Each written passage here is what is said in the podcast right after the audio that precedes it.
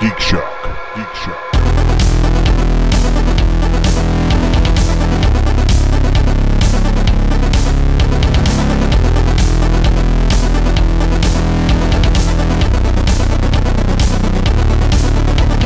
They're dressed in golf clothes, and this is on SNL. Okay. and, and they do the white man's rap. Okay. And they're standing there and they're bobbing really awkwardly, like with their asses out and just no rhythm. and they're like, I- "'Cause I I'm call a that white Tuesday." man, don't take no crap." And then they, you know, talk about taxes and mortgages and you Yeah. know shit like he that. must have looked like he did in Webster for you to say Alex Karras from Webster, because to me Alex Karras is Mongo. yeah, Oh, shucks. that would make sense. But at the time, I enjoyed S- Snow's Informer. I also thought that the rap in Starlight Express was pretty heavy. So I'd forgotten. Roll him. it. There's that word Rolling, again. rolling. Is there something Boy, my wrong with Earth's skates are gravitational rolling. Oh. field in your time? Oi, Welcome, folks, to Geek Shock number 519. This this is going to post on New Year's Eve. Yeah. Yeah. oh my god! So- best of 2019. No, th- we're, Nine, we're not, we're not eight. doing that. No. Please, please no. my No- favorite no of best episode. 2019. Best of episodes and flashback episodes are the goddamn worst. Ooh, can we do a clip show now? Flashback. No clip shows. All right, fine. I'm gonna make an executive decision, and also I'm 80s Jeff. Oh, listen to You're an Mr. King executive? shit. Wait a sec. Yeah. When did he become an executive? Red light. because Todd and I are the only two left from the original crew. Oh, shit. He's pulling that card. Oh, I'm Master Torgo. 80s Jeff. Nobody K, apparently. Oh, hell with you. I'm so fact checked, Andy. Informer Matt. We're here to talk Week in Geek. We promised spoiler talk for Star Wars, so at the end of this episode, we'll talk Rise of Skywalker. Haven't seen it. So if you yes, ha- I've seen it. So if you haven't seen it, we will give you plenty of spoiler warning before we start talking about Yes. that, and you can join us if once you have and start back up from that moment. But until then, regular show. So, gentlemen, what geeky things you do this week? I saw Rise of Skywalker. Did you? What'd you think? Was it good? Oh, the part where. You can talk non-spoiler if you want. Nah, uh, well, I already did. You know, we'll get into it in the spoiler Yeah. things. I think it worked, and there were definite things I really liked about it. I really, really loved the boldness of Last Jedi. So I'm still looking forward to whatever Ryan Johnson's doing. Then there are nitpicks and details to talk about in the Oh, spoiler things, but Of course. What Ryan Johnson doing is making is making great uh, detective. Uh, yes. God Yes, damn, yeah. that movie is Oh, so Knives good. Out. That was very good. That was very Oh good. man, Knives Out for those who didn't there, catch that. there have been few times where I've been so riveted in a theater Mm-hmm. that I was just like completely enthralled in the story. Yeah. I mean, and and there were a couple little twists that I did. You know, there's one. You know, there's one major plot twist that I kind of guessed, but there were so many little twists and turns that I did not see coming. And and, And for me in a s- detective story, that's pretty. That's saying a lot. And I so saw a many movie great like that. performances. Cats. It was so good. Oh. Did, you, actually go see Cats? no, I didn't. God damn it. I'm not wasting my money on that. you, you still have to tell me when you're going. Yeah, I, it's got it's got to happen before it gets dropped quickly. You got to see Tomorrow. the pre-patched version though. There, there's I this- would love to see the pre-patched version. If you're not aware, they released Cats and then they sent out Patched it, another. just like a AAA. Yeah, yeah. It was like Ju- EA made this game. Yeah. Or this What? movie. What happened? they released Cats to the theaters, Uh-huh. but then they sent another cut to the theaters with f- fixed effects. oh. The effects were not finished when they released it. So, like, there's like apparently one scene where is uh, Judy Dench. where Judy Dench, you can see her actual hand and where the Oh, I saw cuff- that clip. Yeah, Well, yeah. I saw the, fi- the photo of that. where the cuff of the outfit of the cat Yeah. outfit is. Somebody brought up a good point in a post about that because Hollywood is still operating on the model of s- you know static uh, one-time bids for uh, v, uh, VFX houses. So when the uh, studio starts lumping in more and more shit, the the effects houses frequently go broke or go in the red because it's gone way beyond the bid. I don't know if it's been outwardly confirmed, but it's a lot of people are saying that undoubtedly the the VFX house is uh, is paying or doing all of this shit technically for free. Um, I as can't they do this. Um, I mean, I could understand going into it in a sense of passion, but for job security, I can't understand anybody get into visual effects in yeah, movies these it, days. It, it's crazy. It's a it's a horrible uh, business model uh, the way Hollywood's using it. And not to mention, like, you can't just contract one effects house anymore with a lot of these movies. You have to contract multiple effects houses to get the stuff done. And so it wouldn't surprise me if they do that, like you're saying, Cursor, where they, they contract somebody, they, they get you the, they make you make a bid, they contract you under that bid, throw extra work at you, and then farm other stuff out to another company. Well, also a lot of it is uh, a lot of it'll get subcontracted. Yes, that happens too a 'cause wa- lot. Wasn't it? I, I forget which which I think it was one of the prequels. Lucasfilm subcontracted Digital Domain. I I may have it backwards, but It wouldn't. Digital domain would not surprise me because, especially in the late '90s, they were they had their hands on almost everything. yeah, if you're not Industrial Light and Magic or Weta, chances are, if you see your, that a name of a VFX company in a movie f- a couple from a couple of years ago, that effects They're company gone. is not here anymore. yeah, of course, culminating in the ultimate sad story of Rhythm and Hughes, Right. going bankrupt right before they won an Oscar for visual effects for Right. I can't even remember the movie. Life of Pi, I think. Well, if you want to see it, like the, the perfect example of how many effects companies are involved in movie making, watch the end credits all the way through on a Marvel movie. Like, actually watch. And when they get to the visual effects, you'll see no less than about 20 different effects houses that had worked on that film. Crazy. and from all over too. You'll Yeah. see Korean names. Yep. You'll see Serbian names. It just it it's uh, Indian names. It, it is Yep. all Oh, over the fucking place. If you watch Yeah. Justice League, you'll see my VFX house, uh, Matt's mustache removal company. Mm. Oh, yeah, that's- you did a Mm-hmm. Is great that job. why? Great job. Yeah. It all makes I'm sense there. now. I'm there. You'll see me. Wow, it's- that that explains that bit of shite. So somebody Hey, I came in with low bid. They took it. so nine nine nine nine. And apparently, somebody that worked on that the mustache re- removal said that the ones that they entered the the theatrical cut were the incomplete effect. Like they had, they went back and refined it, but apparently they used the shots that were the incomplete shots. And when they saw the trailer, they're like, they were horrified. They're like, no, they didn't use that for the mustache removal, right? Oh, I remember hearing. No, it's just for the about it. trailer. It's just for the trailer. We're, we're poor safe. We're bastards. safe. And then the theatrical comes out, and they were just mortified. Mm. So somebody reviewing uh, cats called it a furry orgy and a dumpster fire. Sure. I, I'm hearing nothing good about this movie, which makes me want to see it all the more. Yes, it was a- absolutely. it was a horrible idea to do in the first place. I think when we announced it on the show, I'm like, I have no idea how this movie is going to be done, but I know I want to see it when it is. will that will that beat the room? You think for the No. Uh. No, the room is kind of its own special thing. Screen Rant has a really good pitch meeting on cats. Right, as I if you- say, we- yeah, yeah. That one was goddamn hilarious because, They're jellical. yeah, it's like, what is this word you keep saying? now I'm saying it. It's like hypnotic. Yeah. I started playing Death Stranding, Matt. The uh, Okay. the game for PS4 by uh, Kojima Productions. Uh, this is the guy that left. Uh, was it uh, Konami? he, well, he didn't exactly. Oh, that's right. It wasn't exactly. Uh, he left on purpose. Well, yeah, let's say he left. We'll sure, say sure. that. Well, technically he left. He's not there anymore. Right, but, he yeah. was ousted. Yes. better. He, he created Metal Gear Yes. Right. fr- from the beginning, and, and has been its uh, guide all these years. and a couple other uh, Japanese titles that are just over there, but they're acclaimed, like critically acclaimed um, games that I can't remember right now because yeah, I It's don't. Kojima. Yeah, So he created his own studio, and this is his first foray out Death Stranding. I'm intrigued. I'm very intrigued. I'm confused. I couldn't get past the You've played some. a little bit. Okay. I couldn't get past the eighteen wheeler he has on his back. uh, right? The giant Like, that just- backpack. well, because it what you put in your back like actually Yeah, I've shows se- up. It's like I've seen you the know I clips, put that. yeah. It's not like you know you put it in your pocket and it goes away. Right. About how many hours did you play? Not even. Oh, not even an hour. Yeah, I didn't. I didn't exactly have much time with this PS4 that I played it on, but yeah. But I can't get past that. It bothers me. I can't tell you what the story is really yet, but I will say the setting is absolutely fascinating, and the setting of it is will get me through further Okay. in the game.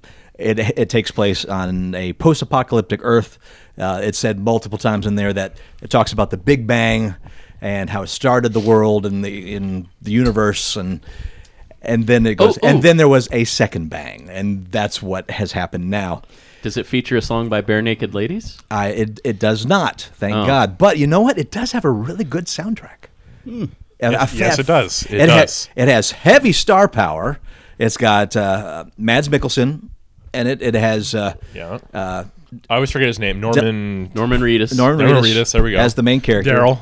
and uh, so Andy? Andy. Guillermo del Toro. Yeah, Andy. Andy is in it. Andy's in there. Sure. Uh, he- and apparently a fetus in a jar. very Is that much right? so. Okay. Yes. The Oh, weirdest is thing it a about about show? It- it- it- in all the clips I've watched so far, like the main character is holding this this weird bell jar with a fetus in it, and That there you- seems to be no explanation for this. There is in an ex- any of the clips I've not watched in the so clips, far. but you know, qu- you learn quickly what that's about. okay, Uh, the whole premise of the game is it this apocalyptic event has happened. Uh, Amer- it takes place in America. America is uh, completely unconnected and just to these little pockets of civilization. Shattered, pretty much. Yeah. And Shinobi, you yeah. play a postman, for the lack of a better word, that you carry packages from one settlement to another. and a- by like a- packages, like you a- carry a lot of packages. Li- Like a courier? Yes, but like the movie Il Postino.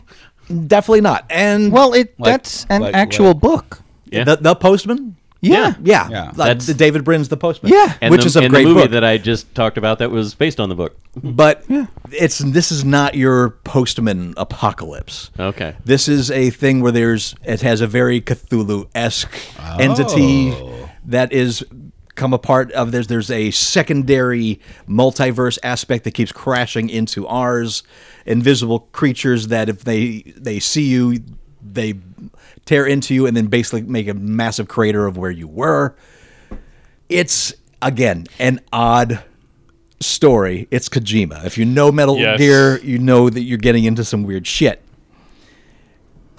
and the gameplay it's so far a walking simulator yeah. through and through your, Yeah. your controls are if you pull left and right trigger that is how you lean your weight as you're walking because if you hit like unsteady ground or something and you start to veer one way you have to pull the trigger on one side to get yourself back up because if you fall you, you're going to damage the things that you're carrying You don't have to like pull left trigger, right trigger, left trigger, right trigger to walk though, right? No. Okay. No, you're, you're moving normally, but if you start to go off balance, it pays very close attention to how much weight you have on your back, and that affects your momentum in varying directions. They've got the physics down. Hmm. Yeah, it's on quite this scary. thing. No, that is- And the landscape is beautiful. The music, uh, I, I always m- mess up the this band's name because of the way it's spelled, but Chiverches, Got me, man. uh, li- uh, Churches, I think it is, but it's with a V. Uh, they're part of the soundtrack, and Where? then there's another group that's uh, part of that soundtrack. And it, when they comes in, it, it works. It's beautiful. There are moments of abject beauty, and you but you have to be super patient in this game because you're going this. It's fetch quest the game. Oh. Now, my understanding is the game unlocks more as you hit the 10 and 20 hour marks. And Oh, you're there you up to go. what? Now? I am up to about an hour and a half. Whoa. You spent an hour and a half just walking. uh, yep, and Learning and- how to walk? and and learning the world. The cinematics amazing. My what was the God. game that uh, Penn and Teller did that's supposed to be the most boring and they intentionally made the most boring game? uh, the driving one? I don't yeah. know. I don't remember, but You know, it's a it's not that driving- boring. Probably Euro trip or Euro No, trip. no. It's You're, like a bus trip or something. no, like you're, that. you're driving a bus from Phoenix to Las Vegas Yeah, that's that's literally the game. and it's in real time. And it has a multiplayer aspect, but in the same kind of way that uh, Dark Souls and Demon Souls does, whereas no one's without them crashing into your game like that, but where people can leave behind things, ladders, ropes, uh, signs, and Go this way. Right. Okay. And eventually, the, Fuck ga- you. the va- game becomes about reconnecting the United States, and uh, and apparently, it's it's a very very cathartic game as you, go along. A very positive. You game. read about this, or you've actually discovered this already in the hour and a half you played. This is what I've read about. Okay. I'm still waiting for this to happen. okay. But I've decided I'm going to be patient with it and try to to to play the game in the right frame of mind and cuz if you hurry, you're fucked in this game. Take you got to take your time. And that, and that's not a modern philosophy No. in gaming at all. But this game did well at the Gaming Awards, so if you guys watch that, anybody watch that? Uh, nope. Nope. Okay. the Game Awards is called, and it was like three weeks ago. But it, it this one plus um, the Samurai one, It's it's like Bloodborne and and those kind Dark of Souls, games. that kind of thing. But with a samurai thing. yeah. Cleaned up there, but yeah, that one, that one's fun too. But th- those that I've I've watched reviews non spoilerific to see is this worthwhile as I go along. Uh, it's very mixed reviews across the board, but those that have really enjoyed it have like to the nth degree loved it. That it kind of opened up their mind to a new kind of gaming. So I couldn't I- get over the the the package, like all the stuff on the guy's back. Like oh, and it gets worse. Yeah. when they're, they I was like, I'm done. Yeah. So, and as you level up, you're able to carry more and you're able to control it better. But you also open up the ability to make vehicles as well. and then there's combat later on, but also looks like the combat's non lethal. And so it's. God, this game's a total nightmare for me. Right. Yeah, this is not for you, Kay. Well, yeah, Not you're at just all. a hack and slack, ki- hack and slash kind of guy, right? Yeah, And pick up the loot. you know. okay, what the hell are you wearing? A double XL shirt. it's a brown shirt This is a. 2XL. Uh, um, with the, with the words 2XL on the front. Yeah. Is Written- that the written in robot from bleach the or 80s? something. no, This, this, is, from thi- Trek, isn't it? It's from Trek. It's uh, it's a uh, uh, a spill shirt. You you can when you're on break, you can put this on to go on smoking break or to have lunch or something over your uh, over your costume. Yeah. and sense. when they were closing down, they were selling them off, and I bought one because uh, it makes a good little work thing. And with the T-shirt underneath, it's warm. So yeah, it's probably worth some money now. No, it's not.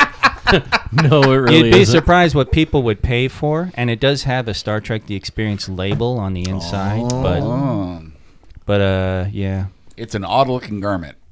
Does anybody remember the 2XL, the robot? No. It sounds vaguely familiar. This was a kid's wow, Jeff toy doesn't remember. in the early 80s, early us- of 80s, and it ran on eight tracks.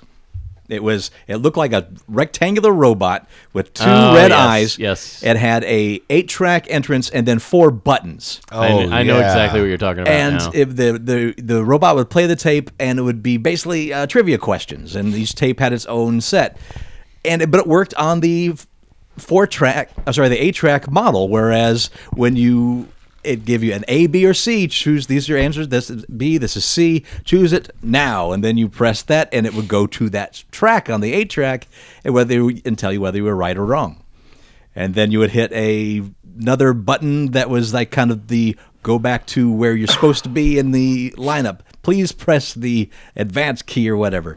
Uh, it was a hell of a thing. Sounds like an easy way to break an eight-track. did it you, was did you have one? and it would play. Yeah, it would play regular eight tracks as well. So you had one. Yes, I would take it with. I, it was basically wait, wait. my I- whoopee for a while. It, I would take it wherever I went. I, I should ask because I know your dad very well. Was it yours or was it your dad's? It was mine. Okay. It was through and through a kid's toy. But I mean, your dad loved gadgets like that. So He did, but uh, that, I think it was uh, way too kiddie. When, Okay. when you looked at it, it was just too goofy. because I could totally see your dad buying a robot and going, "This is kind of cool." It's it's it's not a robot. It Oh. is a fancy. It is a dressed up eight-track eight-track player. Yeah, that's All right. there's It's a little Ibo walking around with an eight track. Right? It's an eight-track player. in- ass. It's an eight-track player in the costume. the only other thing it did was its eyes lit up red whenever it made sound of some sort. So if you put in Olivia Newton like John's Black greatest Sabbath hits, or something in there, yeah, and he's like, whoa, Oh, yeah, yeah. With the eye, the eyes would go with Ozzy's voice, yeah, Nice. okay. and with the guitar. I like it. So two XL. That was a, that was a time. So I went to the um uh Hold on, let me Lakeford- guess. Let me guess. No, not You went I to did not. the. Where would Andy go? Jesus, we're playing this Um, game. Let Let's see. The Clampers Union of Steampunks of New England, Chapter 88. Those are all things that are going to happen in the next few weeks, but they didn't happen yet. Uh, okay. All right. no, uh, uh, I went to the uh, Light Forge Studios holiday party, Lightforge Studios holiday party. which uh, is epic because uh, it ends with a white elephant exchange that is insane. Do tell. Well, uh, in previous years, things like uh, First, uh, what is Lightforge? Studios? Lightforge Studios is the production company that my friend Jerry Thompson owns. That's made uh, Thor at the bus stop and the Popovich movie and a bunch of they're, a they're- bunch of short films, mostly. bunch of short Mostly. films. Well, that's what they're. I know them for. Their their bread and butter is doing a bunch of corporate stuff. They're too busy doing corporate stuff to do any fun stuff right now. Um, but uh, they're friends with Vohi and Anais, so they're always there. Um, and Bohi and Anna Is are um, the gazillionaire and Penny Pivots from uh, the original ones. The original absinthe on the strip. from. Ah, thank you. Yes, and um, Vohi's really good crafty. Well, Rohi does sculpting on action figures, so he always creates some sort of action figure thing that's part of the exchange. Oh, wow. And the fun part of the exchange is watching how many times things will pass back and forth. And there's like there was like 33 people, 34. 34 people. Wow, Um, that's a hell of an exchange. and Vohi's stuff passed around, I think, pretty much every round. But so did Celestia's. Celestia made he was Rohi made. I didn't actually ever see it close up, but it I was didn't either. It was it was something with Admiral Akbar and tentacles. It was like a whole play set he'd made. Um, but uh, Celestia made a baby Yoda. oh shit, Is And- that the sculpt she put up on? Yeah. yeah. Yeah. That looks r- really Oh, It was good. really amazing. So the baby Yoda went Till back and comes forth Disney every comes turn. stomping in, It kicks went- in the yeah. door, smashes everyone's it. stealing that. Everyone shit. stole the baby Yoda. Everyone stole the Akbar. Uh, weirdly, a weighted blanket kept going around. that is practical. I Yeah. fully get that. Yeah. Absolutely.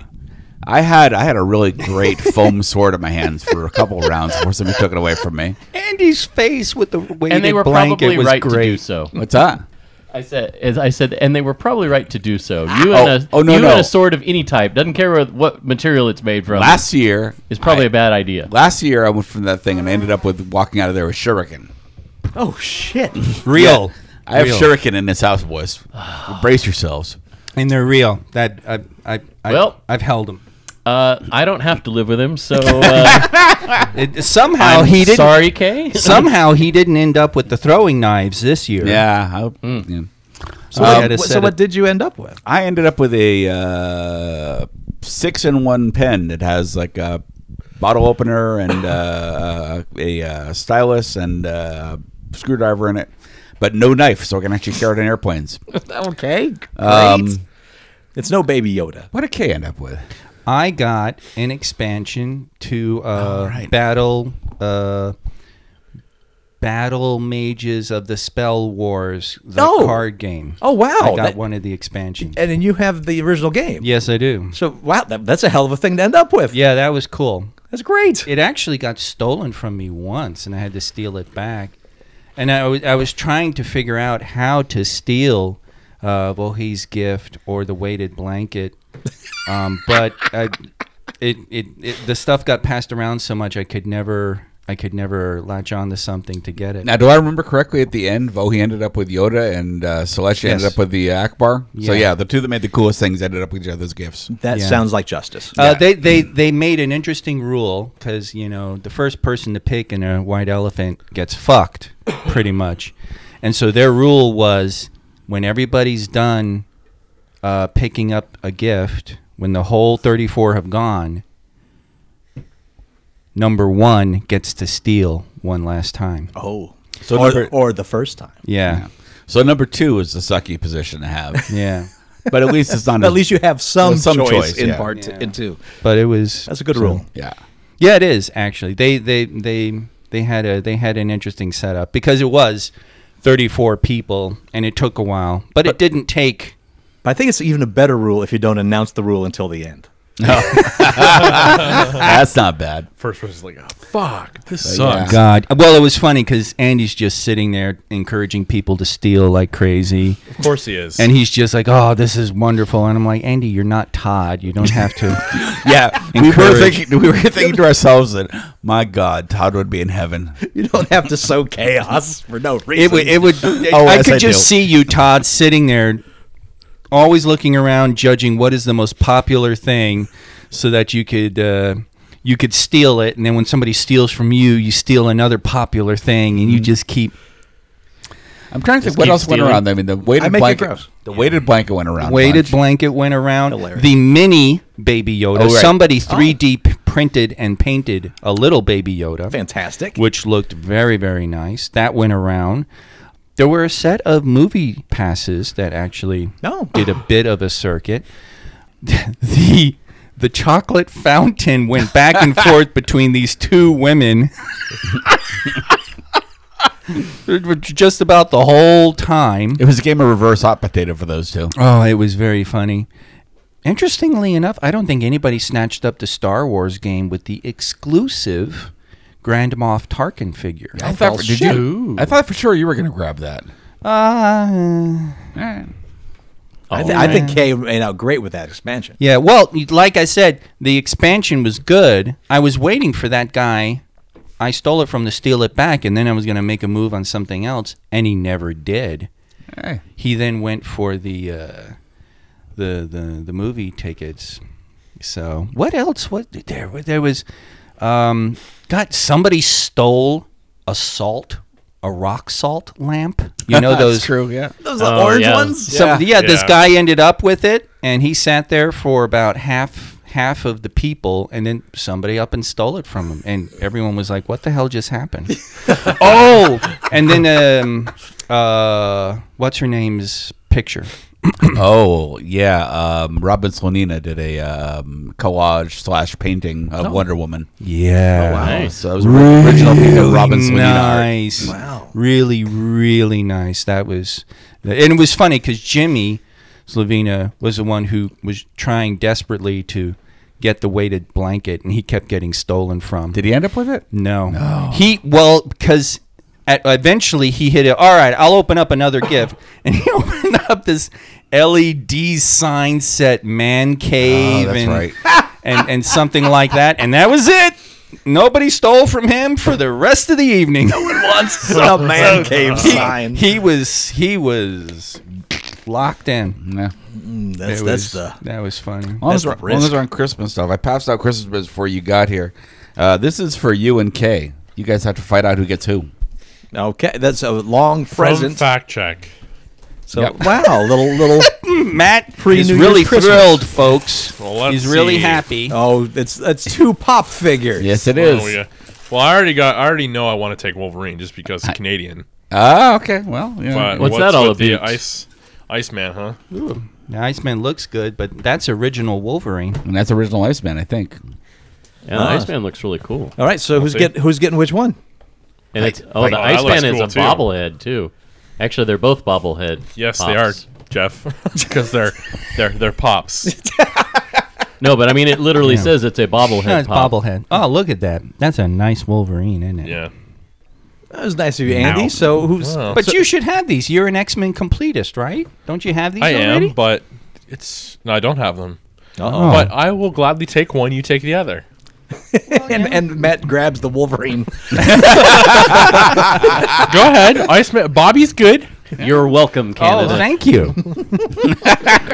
thank you for telling me which one's good, Matt. I, I guess it's it's official. It's solved. Anything else you do this week, gentlemen? Well, thank Um, you very much. You're welcome. Something uh, uh, I actually wanted to mention Wolverine? that is is geeky, but uh, I haven't done yet. But fine with either, thought I would but- share with the audience. Um, so Bank of America has this thing called Museums on Us. Oh, uh, the okay. first full weekend of every month. So if you have a Bank of America account or know somebody that does, you can take your your credit card, debit card with your photo ID to a number of different museums and get free admission, free general admission. Nice. So here in Vegas, uh, you can get for the first full weekend of every month, you can get free admission to the Discovery Children's Museum, the Las Vegas Natural History Museum, or the Springs Preserve, All of which are great museums, actually. Um, which are all fantastic museums.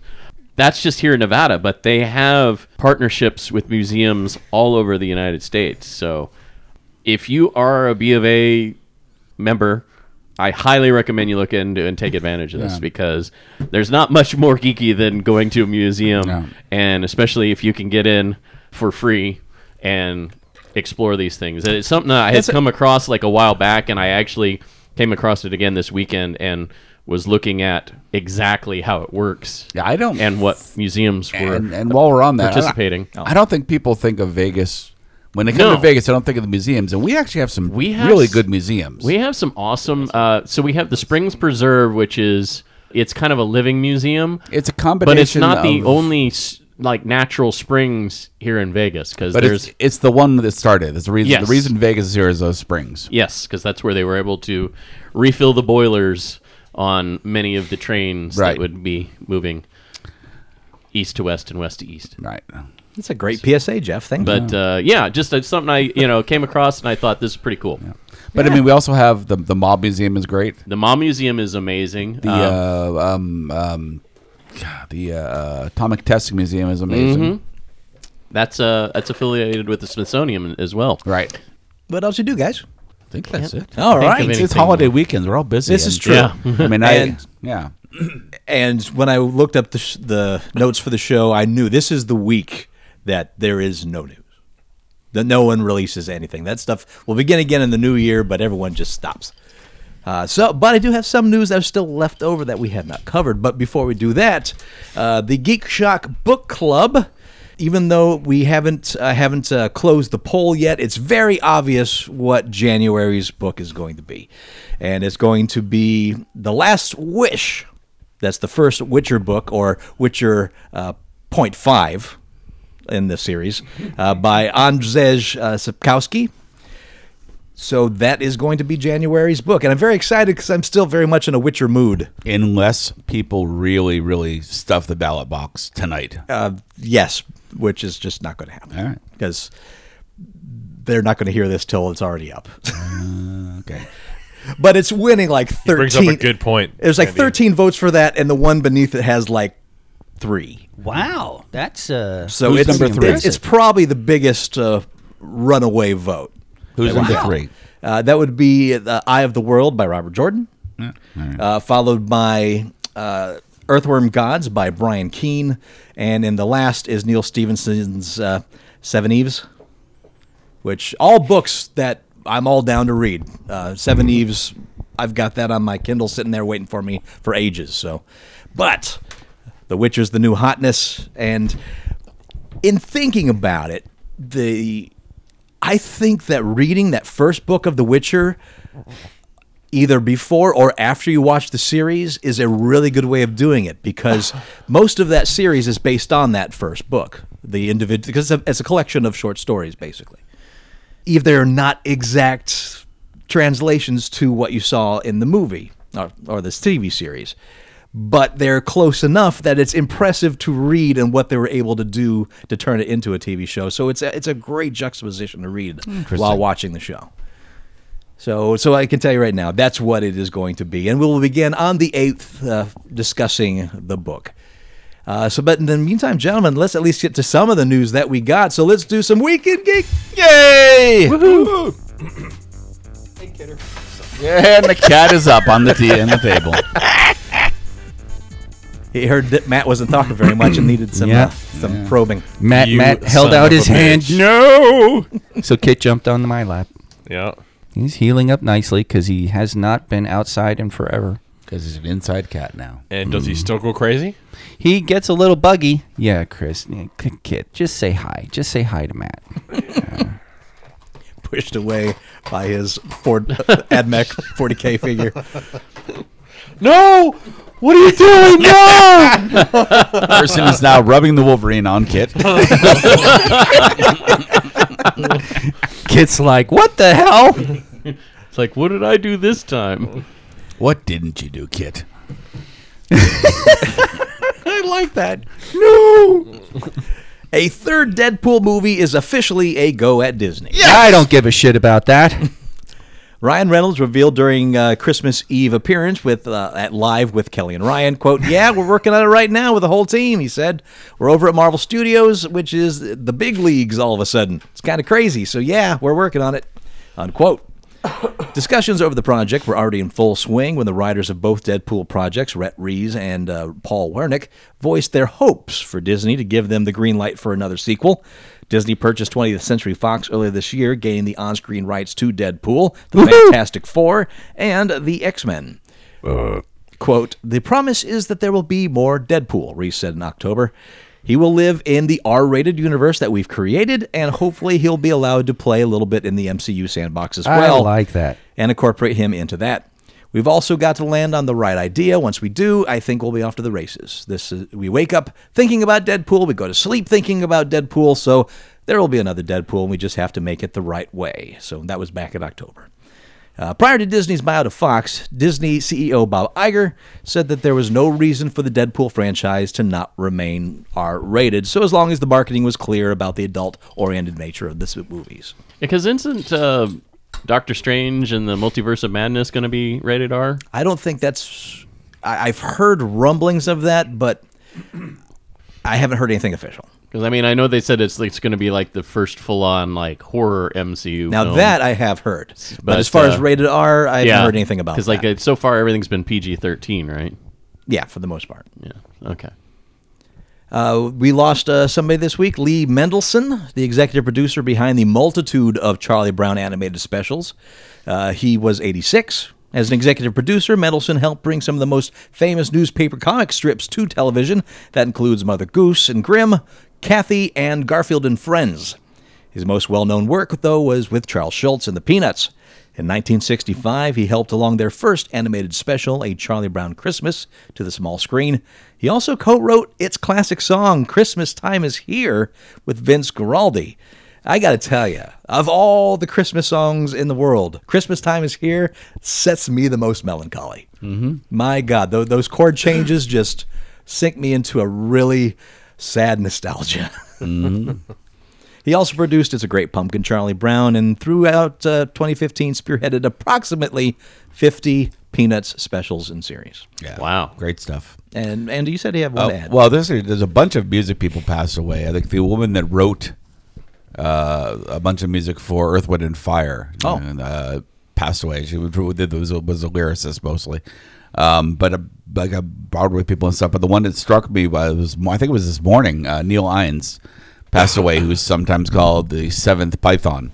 That's the one I was uh, talking with my dad about Oh. Yeah. today. 'Cause He So- wrote like all of that music. Yeah, so he wrote all the, the music, the, the, all the music, the Sweden Python stuff. Um, I first heard him on the well, I first was aware of him uh, when I listened to the Live at Hollywood Bowl album, and there's like a bunch of songs on there. It's like, where the hell is this from? I don't remember this in the show.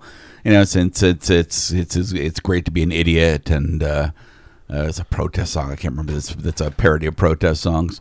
Um, but uh, he was in the uh, he was on a like children's show with Michael Palin and somebody else, uh, and with uh, the with his band, the Bonzo Dog Doodah Band, who had really one hit, which is Urban Space Band. Okay. Uh, uh, and uh, but he did a ton of music here and there. Uh, but important for you is that uh, he did show up in uh, Monty Python and the Holy Grail playing Robin's chief minstrel. Oh. Bravely robs a robin. That's Really? him. That's him. So he- he's he's the, the Python bard. oh, for goodness sakes. Then definitely appreciated and, Yeah. and missed. Andy and I uh, did get as far as Witcher in terms of the Bard. Yes. So we made yeah the Bard. Doesn't that song fucking rock? Yeah, it does. I've been singing it all goddamn week. Oh, I, I always liked the uh, "Always Look on the Bright Side of Life" Oh, song right, from that- Life of Brian. I think and that, that- was one of his too, right? That, I think that. I might think he wrote be- the music for it, but not the lyrics. If I I remember think that may correctly. be correct. I'll, I will double check that while he goes on to But, the uh, next story. Yeah, that's because it's just the the juxtaposition of the person getting crucified, basically dying, and then singing a song about looking on the bright side of life is just it's goddamn brilliance. That's what it is. Yeah, But on the flip side of that, toss a coin to your Witcher is the baby Yoda of music. yes. Yeah. Oh man, I don't know if I can even say this because it's spoilery. Ha-ha. But but uh, you, you'll cut it out if it's too spoilery. Will I? But I might not. Man, oh man, the abuse out of punching a bag of Baby Yoda. That's what, and, and you know who that is, right? Yeah, Jason Sudeikis. uh, yeah, uh, That's Jason Sudeikis. That's Yes, Jason it is. Sudeikis. so for, Oh, God for those of damn. us, i- for those of our audience that don't know, uh, back in the day, Paul and I used to know Jason Sudeikis. He and I struck up a bit of a friendship at the time because he and I are both from the same area of Kansas. We had both gone to KU at the time, and then Paul, obviously, because he worked with him in Second City.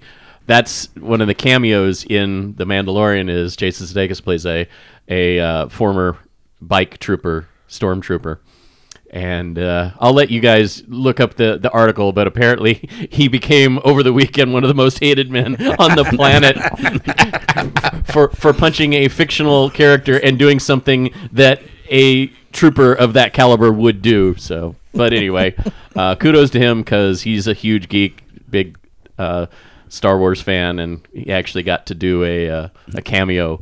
In the Mandalorian, Made- so made good goddamn on him. history. Yeah, That episode made me rewatch Troops. You, I'm sure you've seen Troops. God damn, that is I- so. it was funny. 1997. I can't Yeah. believe what they pulled off in 1997 with the fan film.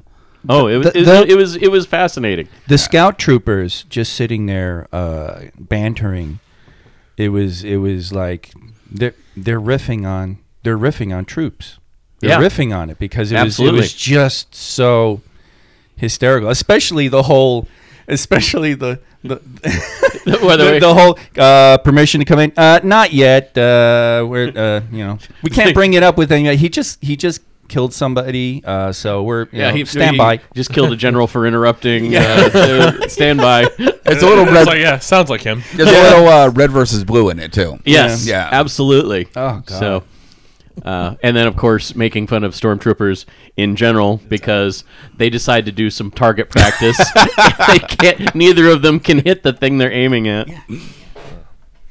Yeah. So anyway, yeah, it was a it was a good. And they look at the episode. A good way to finish out the season, and it was not only fun, but uh, had a lot of moments that you're like, "Oh shit!" yeah.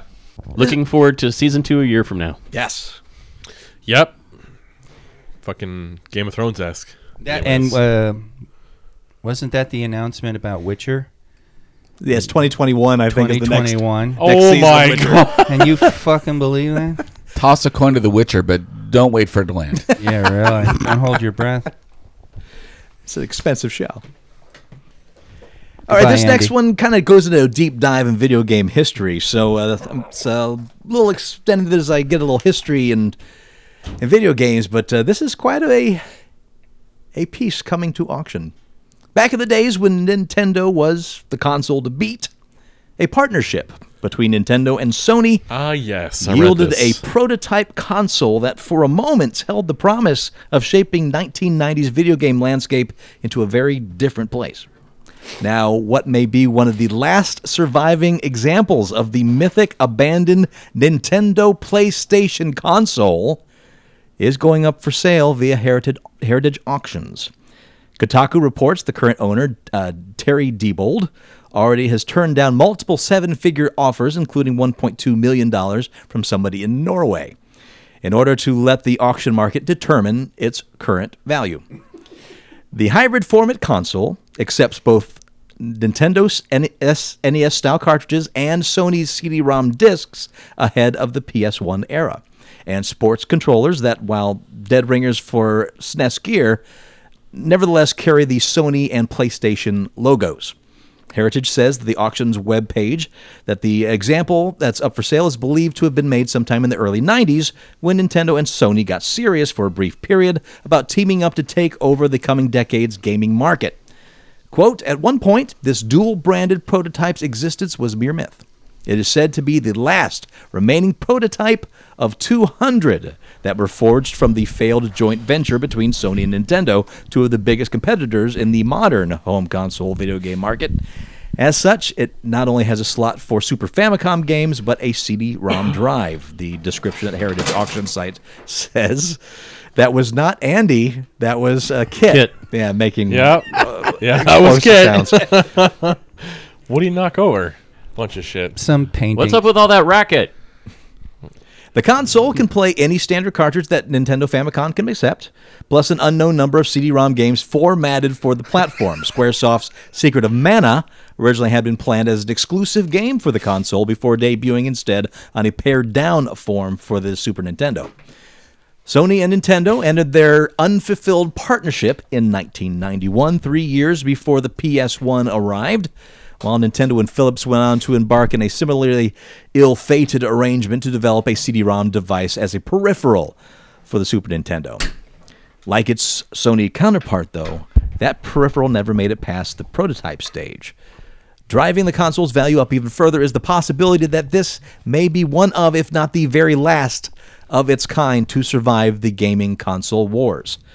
Quote, reportedly, the other 199 prototypes were destroyed when the promising partnership soured and fragmented, said Heritage, adding that this particular model has plenty of old school provenance in the former property of former Sony Computer Entertainment CEO Olaf Olafsson. Olaf Eh. Olafsson? Indeed. Yarkenbeef. After Olaf left Sony and eventually joined the bankruptcy bound Advanta Corp, the company's assets There was a very, very distant. Ah, in the distance. Kitchen. the company's assets quote were organized to be liquidated and this Nintendo PlayStation prototype that Olaf reportedly left behind was mixed into a mystery box lot that was auctioned by the company. Had this not have happened, who knows when the world would have learned of this prototype's even existence. Heritage opens bidding on the no reserve console listing starting February 27th. Uh, I actually know quite a bit about this. Uh, if you, if our audience wants to learn more about it, um, look up the Ben Heck Show on YouTube. Uh, it's on the Elef- Element 14 channel, if I'm not mistaken.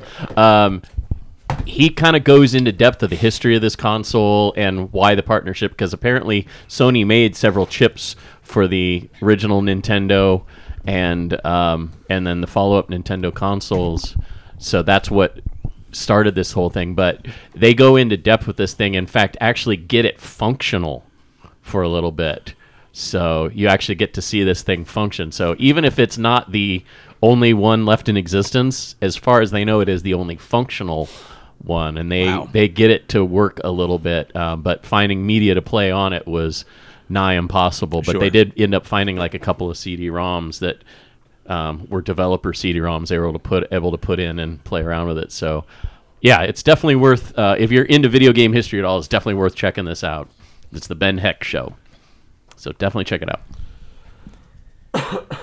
Chad and Carrie Hayes, the twin brothers who struck gold with their screenplay for The Conjuring, are setting up their next horror franchise. And they're once again turning to a quote unquote true story for inspiration. The Hayes brothers have teamed up with the recently launched production company Faster Horse Pictures for a planned series of films centered on New Orleans' famous LaLaurie Mansion. The mansion, once home to the nos- notorious serial killer Madame LaLaurie, who terrorized New Orleans in the early 19th century, is one of the most famous purportedly haunted buildings in the world. And while it has not been open to the public for decades, it retains a healthy reputation as a New Orleans tourist attraction. Madame LaLaurie and her crimes were previously the inspiration for Kathy Bates' character in American horror story Coven, and now the Hayes brothers are hoping to launch their own series of stories from the mansion. The Hayes brothers have already visited the Lal- LaLaurie Mansion thanks to its owner, uh, Faster Horse collaborator Michael Whalen, and the duo is reportedly also toying with the idea of writing their first screenplay for the franchise inside of the house. once the once the Inside the house? inside the house where nothing's going to happen? Indeed. Once the films move into production, the franchise will also be partially shot there. All right.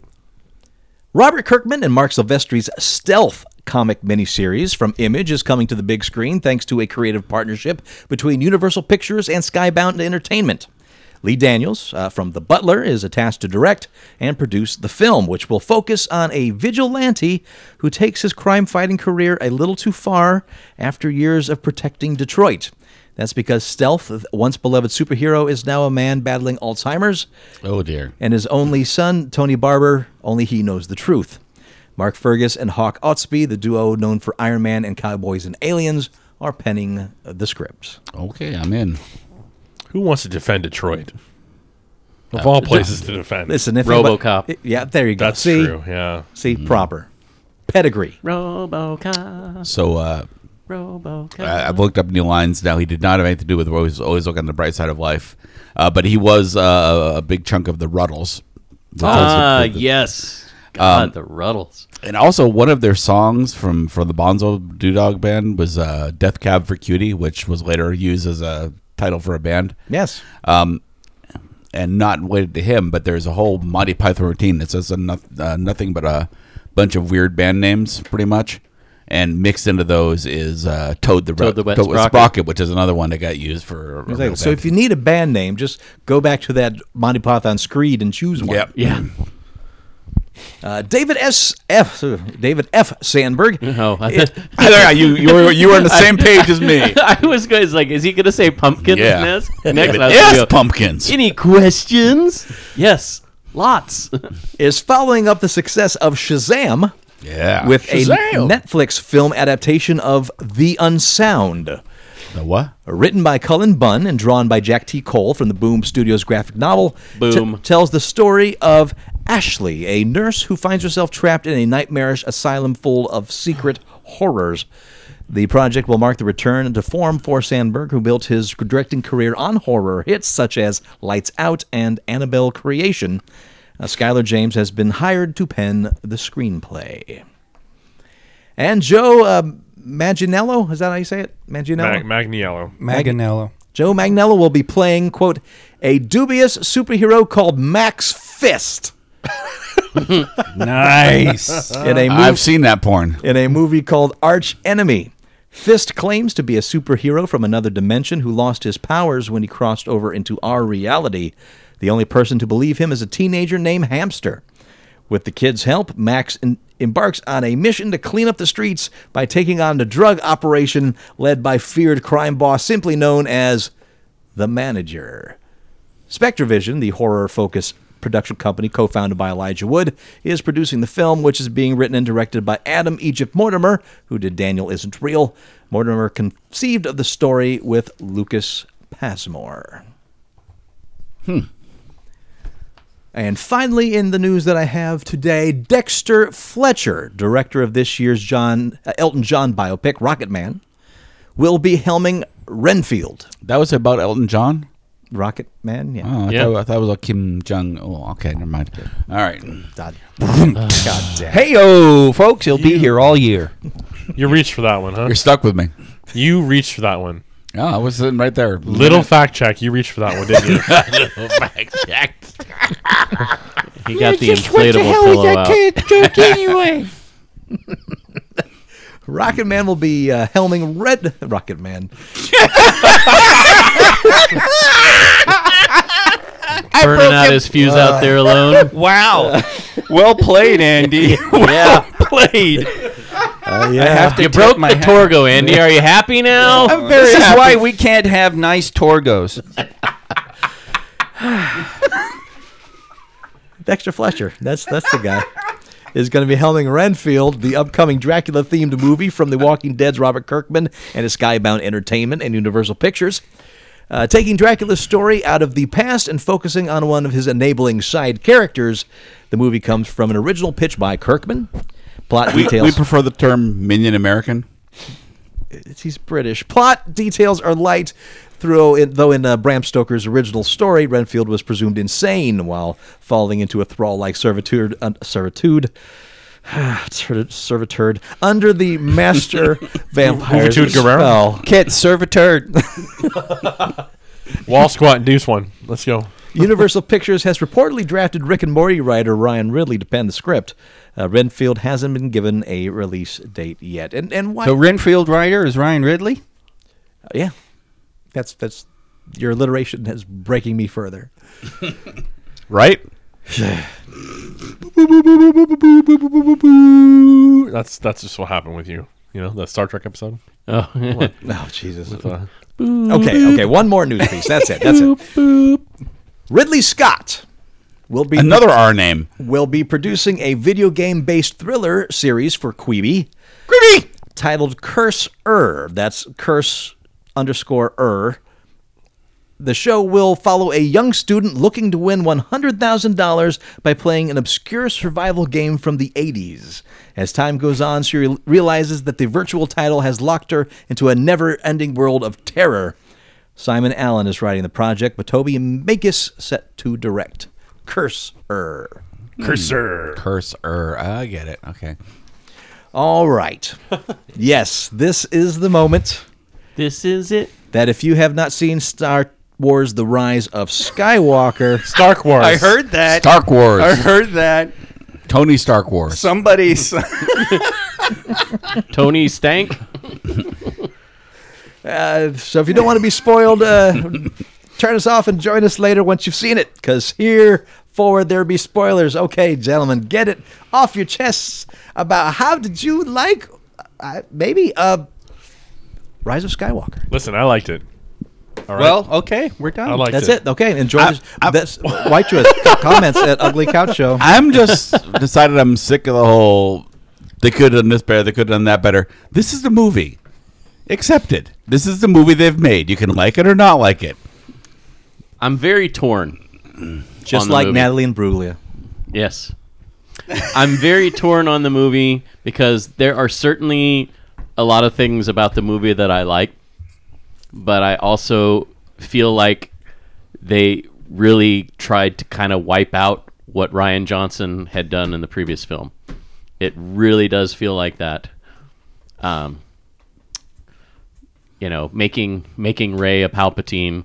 I didn't think that was a necessary element. They could have done everything they did with that movie and not had her be a Palpatine and still had Palpatine want her to be a part of his plan because she's so powerful in the Force. But instead, they had to make her come from this s- very special bloodline. And I kind of liked what Ryan Johnson did. Is like you don't have to be from someone or someone, you know, you're. you special to be special you can uh, a hero can come from anywhere Sure. I don't think this movie necessarily breaks that, though. I, I think that even though, yes, Ray turned out to be one of the magic people, uh, the fact that the Ry- the Ryan Johnson film ends with that kid exerting force powers and him being an absolute no one. And Finn and Finn kind of has. Well, yes, and they stuff did. going You on. know, they did carry that part of the storyline on with Finn being force sensitive. And Yeah. you did see that to to to an extent, but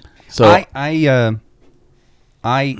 It's funny because if they hadn't gone with her coming from nowhere in Last Jedi, I would have actually appreciated the Palpatine twist more. Um, and and uh, I would have been like, oh well, that's that's actually kind of cool because this is why she's fighting Sith and Jedi and all that. Um, but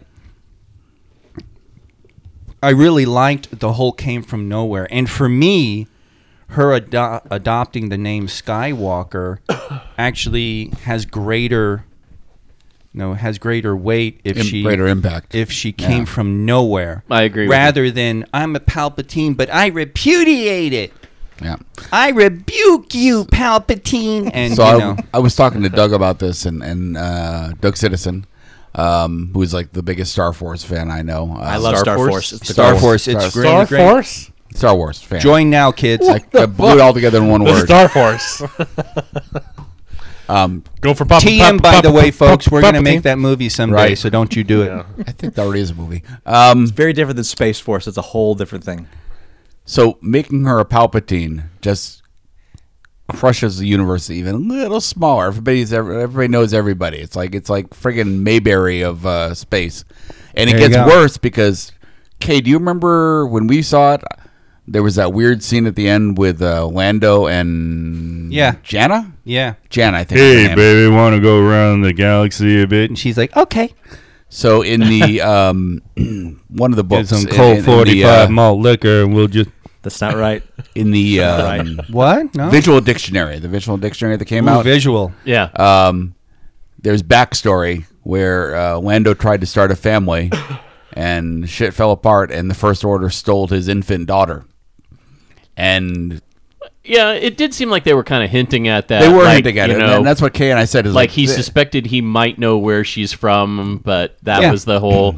It, it came across more creepy, and people made it out to be more creepy than it I think was originally intended. Kay and I to said be. there's something missing here, and that's Yes. Uh, what's missing is they had a backstory for that they didn't put in the movie. apparently there's a lot of missing story elements because they spent so much time trying to work in uh, Carrie Fisher unused elements to drive the story. Like they literally wrote scenes around these unused. They did um, not feel forced though to me. Watching the movie, that, that part didn't feel that forced. Ah, I see what he did. I didn't uh, actually see that. I didn't do because that on purpose. apparently Just apparently- a genius of my subconscious. Actually, to You me, tripped there, over that one, To right me, there into were a it. couple moments that I was sort of like, eh, it's kind of clunky. They're really working hard to make that line work. There were a few that struck Yeah. me, but there were there were some that worked really well. Right. So it was it was kind of. And apparently, that's also a reason why the Rose Tico character seems kind of sidelined in the film. Because Yeah, she's supposed to be she was- Leia's uh, number two. yeah, she was supposed to have a really important part at the base, working with with uh, with Leia, and they couldn't get a lot of the scenes to work out right. Not from um, the actress's perform, perform uh, the name Kelly is escaping- Marie Tran. Kelly Marie Tran. Thank you. Not from her performance, but trying to get the rotoscoping with the the pre previously unseen footage of Carrie Fisher, and then getting that to work together. So that was one of Big's uh, Professor Big's complaints is that she was underused. Yeah, uh, apparently, Lots on the cutting room floor But- Yeah. or didn't work. because but- apparently she was going to be a very integral part of them getting to Exegol and taking on those star destroyers because she, as an engineer, said, "Okay, this is what you have to do," and uh, a lot of that scenes, those scenes fell. on and it's sad too fell because out. that that really uh, w- what I was agreeing with Steve was that really makes it look like the man babies won. And in fact, Yeah. there's at least one. There's this really big Canadian move, uh, movie reviewer on Canadian Entertainment Tonight, who's one of the major assholes about the whole Last Jedi betrayal thing, and he's really loud about it. And he actually he actually ends his review with saying fans you spoke up and they heard you and it was just like oh you vomitous mass So here's my, There, here's there my- are elements that do feel like they kind of caved to the fan Yeah, base. There, yeah. there are elements of the film, and I'm just, you know, maybe it's just me, but it does feel like there are, you know, for whatever reason, elements of the previous films got pushed away because of vocal minority complained. and it's a lot of it- really a lot. a lot of it's very confusing Yes. because at there are quotes where Ri- uh, Daisy Ridley has said she knew Ray's parentage all the way from Force Awakens, but I can't find anything where she up and any anywhere where she up and stands up and says, "Yeah, I knew Ray was a Palpatine all along." Yeah. So, and then the writer of Rise of Skywalker was talking as though he and J.J. Abrams, as though Abrams drew out of him. It was like, okay, so what's worse? If, if her parents were nothing, what's worse than that? What what's the one thing that could be worse than that? And they were like, she's uh, she's a daughter or granddaughter of the enemy, and so he made it sound like they were talking while writing the script and came up with that idea. And Ryan Johnson has said flat out that he was told, go wherever you want with it. So it's really confused as to did Abrams know and, and did he have it established and was told Johnson, do whatever? Because I'm going to do, you know, because we're going to go elsewhere in the third movie? Or. Or are they were they pulling shit out of their ass? It does seem every like movie. it does seem like they kind of charted a general course, but there were no specific stops along the way, which is why You have Force Awakens seems very vague as as far as like where all of these elements are coming from. Right. You have a little bit more specificity when it comes to Last Jedi. And then it kind of feels like it makes a left turn when you get to Rise of Skywalker. Oh, they, they're both left turns, but I, I mean,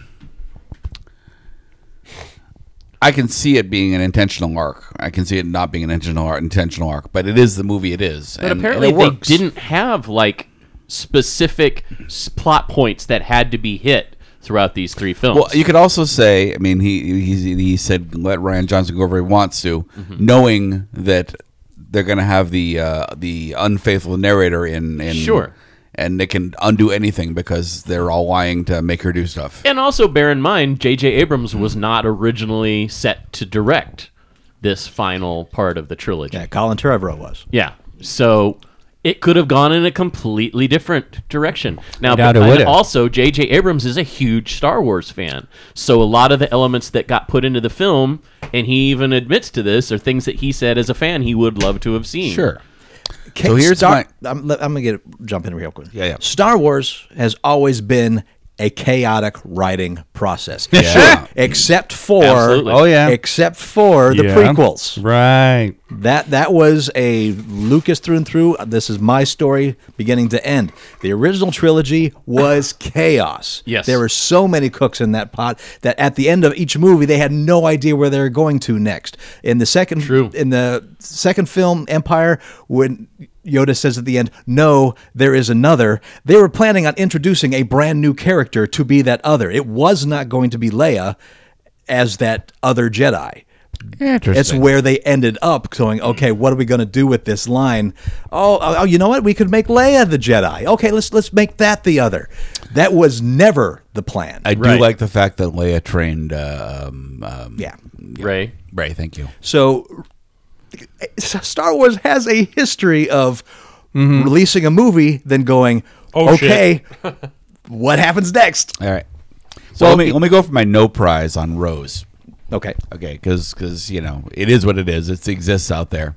So Rose shows up. Uh, when we first see her, she's following the rules. She stops Finn from trying to escape. She's all about the rules, but her sister just died, so she's a little on edge emotionally. Sure. and gets talked into going off and doing something way outside of her comfort zone. Right. by these very strong personalities, which would explain why in this movie she's all about staying to the rules and staying on the base and doing the shit. Well, and, and again, apparently there's a lot of that character's growth that we missed because they couldn't get the scenes to work they wanted the way they wanted them Right, to. but it is what it is. It has to sit Yes, there. So this yeah. is my explanation for why that happens, and that, uh, that works for me. Certainly. I, I can only give my impressions when watching the movie. And first, I'll just want to lay it out there. I really like this movie. I, I left this thing going. I want more stories with these people. Yep. Uh, which is wh- what you should leave that idea with a movie with that idea. I do like the chemistry Um, between the three leads. I will say this though. The first third of the movie, I was going, okay, this is Goonies Ex Machina. Goonies ex machina. Explain that. because once they had their little adventuring band that they put they put the searching group together to go find the treasures that had a very gooly goony feel to me all the way through but every time they went to a treasure and they were hit a point where they didn't know what to do in came random third character that came in with a little exposition and the next movement to go and then they went on the next thing until they didn't know what to do and then random new character came in and gave them something new to uh, first one like lando came in out of nowhere and then left Now that you said Goonies, the knife didn't bother me in the movie. I was all I, I that's the only point in the movie where because at that point I had Goonies in my mind already. Right. So when they brought out the Sith knife, Yes. and f- friggin' pirate shipped that shit. I was like, oh shit, I, I'm a little closer to Goonies than I thought I was. Yeah. Okay. And And and why would not you to make mention, that? Not Why, to, why would somebody bother to make that? They, they, they wouldn't. Star Wars, as well, all every Star Wars will fall apart under microscope a microscope. examination, Right. And that includes the originals. Yeah, because Oh, yeah. you got this knife and you have to stand in a very specific spot. I know, on right? a very It's on the specific coast part of of the the- shore, looking at a very specific part of the Death Star wreckage. that For that to somehow work. has not collapsed Yeah, or corroded exactly. or anything. Sure, it's the Goonies coin. Although having said that, oh boy, Power's still working for the doors and shit. I was like, I was like, really? But The- uh, uh, I, I, I was just gonna say the effects for that whole that whole bit. Mm-hmm. Yeah. oh, sure. The, the water effects and everything for that was just amazing. Yeah, if, if for no reason other reason to have that that that fight with the waves breaking over the yeah that was that was all you know plenty of reason to have it there. the the first third was a lot of feel the writers are really pushing them to go to all these set pieces Mm-hmm. to go f- get the uh, the thing that they don't realize they're going to run into because luck Right.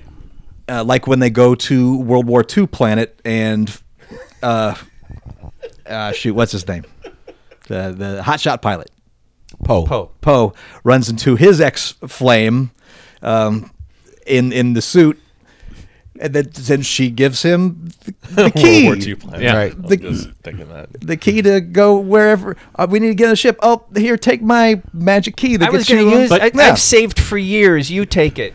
yeah, that But was she also brought us Bubba Freaks. sure, what? ad- adorable, Yeah. the adorable The- little, the uh, little- droid maker uh, Oh, or a- effector, and so it, I- uh, it is all those Droid moments hacker. where.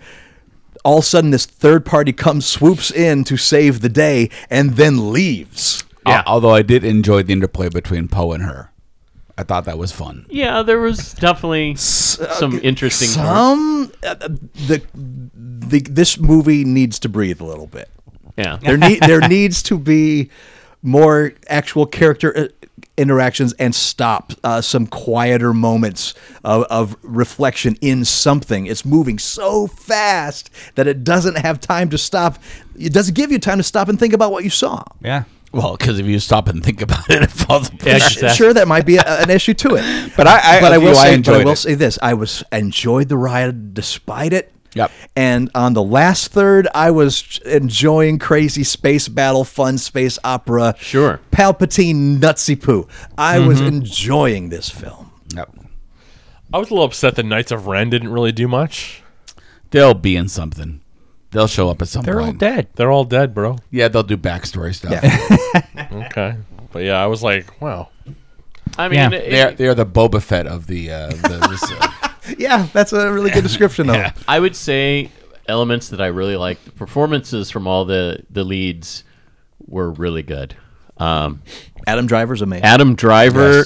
And, and I didn't catch it the first time through. I, I saw it twice just to kind of make sure before this show that my thoughts were not going to change too much um, as far as like my confusion of whether I absolutely loved or absolutely hated this film. I, I'd, I'd say I liked it overall, but uh, little things that Adam Driver worked into his performance that were nods to Harrison Ford's performance as Han Solo.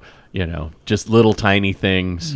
Um, you know how he shoots and the kind of shoulder shrug when he pulls the saber from behind his back with the Knights of Ren. Just like little little bits like that. But uh, but Driver put in a really tour de force performance. I like the arc of the character too. Yeah, Yeah, the Now, that you know, one actually makes sense. you know the person that's haunted by his decision to go to the dark side, as opposed to being comfortable with it, and he's haunted by the light side is in this as opposed to like kind of that that dichotomy between Vader who is, Mm-hmm. you know constantly teetering on the edge of falling into the dark side we have Kylo Ren who is constantly teetering on the edge of falling into the light side of the Right, force right. so um, And it could have been stronger, a stronger series all through if Ren had been closer to falling into the dark side. They played with that, but not as strong as it could have. Right. I also don't think there was a dry eye mean in the Ray? house when uh, What? What? Do you mean Ray? Ray, sorry. What did I say? Ren? Ren. Stimpy. I, I don't think there was a dry hi- eye in the house when uh, Harrison Ford made his his appearance Oh, yeah. and, and said the "I know" line at the end Oh, when Jesus Christ, when he yeah. was trying to you know say "I love you, Dad," and he just interrupts him and says "I know." So that Yeah. yeah, there. were- I mean, I actually heard full-grown adults sniffling behind Oh. me. It's it's funny. and there was and there's nothing wrong with that because it was a quite a touching moment and it was very in line with that character's you know personality. Absolutely. the the uh, the sequel trilogy has some of the best Han Solo performances from Ford since uh, Yeah. Empire. I mean, it's just it, it's just wonderful stuff. Now, something you were saying, and I'll let you talk about it, but s- Chewbacca. Talk about Chewbacca's stuff. Well, just the best use of Chewbacca. I mean, you know, The Force Awakens was pretty amazing, and when they uh, when they uh, did the whole reveal on uh, Leia's death, and you have Chewbacca just lose it and collapse. Oh and- yeah, because he's he's and- lost everything that means something to him up to that point. yeah, Really, and it was a really good execution. I think that that really went well. It would have been nice if there'd been like a, a translation caption, like "I never hugged her," you know, something like that. But But yeah, I mean, Oh, and that's another great moment when uh, what's her name, the bug-eyed chick, the um, Moss. Maz. Um, when uh, when Moss gives him the, the the medal, I was like, ah, fuck yeah, As a proper fan service, right there. But yeah, that's all that is. Ju- but I- it's still great. But it's still good. I, I totally Makes no agree with sense, you. but That's it's great. That performance, I, I forget the actor that took over for Peter Mayhew though, but uh, when Chewbacca like breaks down and he's on the ground and he's he's pushing everyone away from him and just, I mean, yeah, for a character that has no words, Yeah. No, that was that that was exactly the physical Yeah. performance you Yeah. could definitely tell that this totally putting it is out. a character whose heart has just literally been torn in half yet again mm-hmm. and and doesn't know what he's going to do and then when he's told come on buddy we need you when he's sitting there just you know stewing in his anguish you know and then he has to has to move on and So on the and help out simultaneous on the simultaneously lighter and darker side, you've seen it twice. yes Are there any porgs on the Millennium Falcon? Not on the Falcon. Oh, they're so snacked up. Um, You only see them when she goes back to uh, Yeah. the There, Jedi. were- there was at least at least one on the Falcon. It definitely ended up being a midnight snack. but uh, and then the appearance of Luke as the Force Ghost. I mean, Yeah. You're not talking about the greatest character in that whole movie, I General It's Pride. it's, it's funny because I, what a I, fucking stupid ass name, I I remember somebody Oh, just bothered recently me. telling me like General Pride. I had already seen the movie, but like they were saying they they were so uh, offended by the Yoda, bring, Yoda bringing down the Force lightning in in the Last Jedi. It's like it's like Force ghosts can't affect the real world. I just and I'm like sitting there and I'm like I I wanted to point the scene out to him where where Luke catches the lightsaber as the Force ghost and br- hands it back to Ray, but I'm like. Oh, you haven't seen the movie yet. Well, you know, maybe you should say, see the movie before you start making such definitive statements. Uh, so yeah, I mean, clearly the Force ghosts can interact with the the real world. Um, it. You Little know, it's things like funny that. because I remember a Starlog review of Empire, and the uh, the reviewer in there was bitching about how okay, so now the Force went from being a basic phi- statement of philosophy to this uh, to this uh, samurai foo jumping around, uh, somersaulting stuff, and they were like, you know, really disappointed in that addition to what the Force could do. So every time I hear the you know, Leia could not, you know, force pull herself back to the ship, and uh, uh, Ray and Kylo could not force heal anybody, and so on. Uh, and- oh, that was the other one, the Force healing. yeah, and the the lightning or Luke interacting with the physical world is just like guys the the expansion of what the force can do pretty much follows it, Yeah. it- i understand it because when i was a kid i would definitely see something new and i'd be like oh come on Mm. you know uh, the I force can't remember- do that I remember you were talking about Starlog. Sorry, Yeah. Um, I remember you were talking about Starlog. I remember an issue of Starlog that fell between uh, um, Empire and Jedi. yeah, or- Empire and Jedi, Okay. where they were all speculating about Boba Fett in all Yes. kinds of ways. Oh and my and one God. of the one of the guesses was it was it was Luke's mother. It was insane. And Yeah. it turns out he was no one until the new trilogy came Right, out. right. It, it, it, Well, and, and, and it, uh, the- the- going back to the Force healing, though, that was that was another funny reason why they needed to get that episode of The Mandalorian out before the Friday premiere or the Thursday, I should say, the Thursday night premieres Well, that's a good point. of uh, Star Wars: Last Je- uh, uh, Rise of Skywalker because I guess on screen it's hinted at that Obi Wan uses the Force to heal Luke. That you don't actually see it.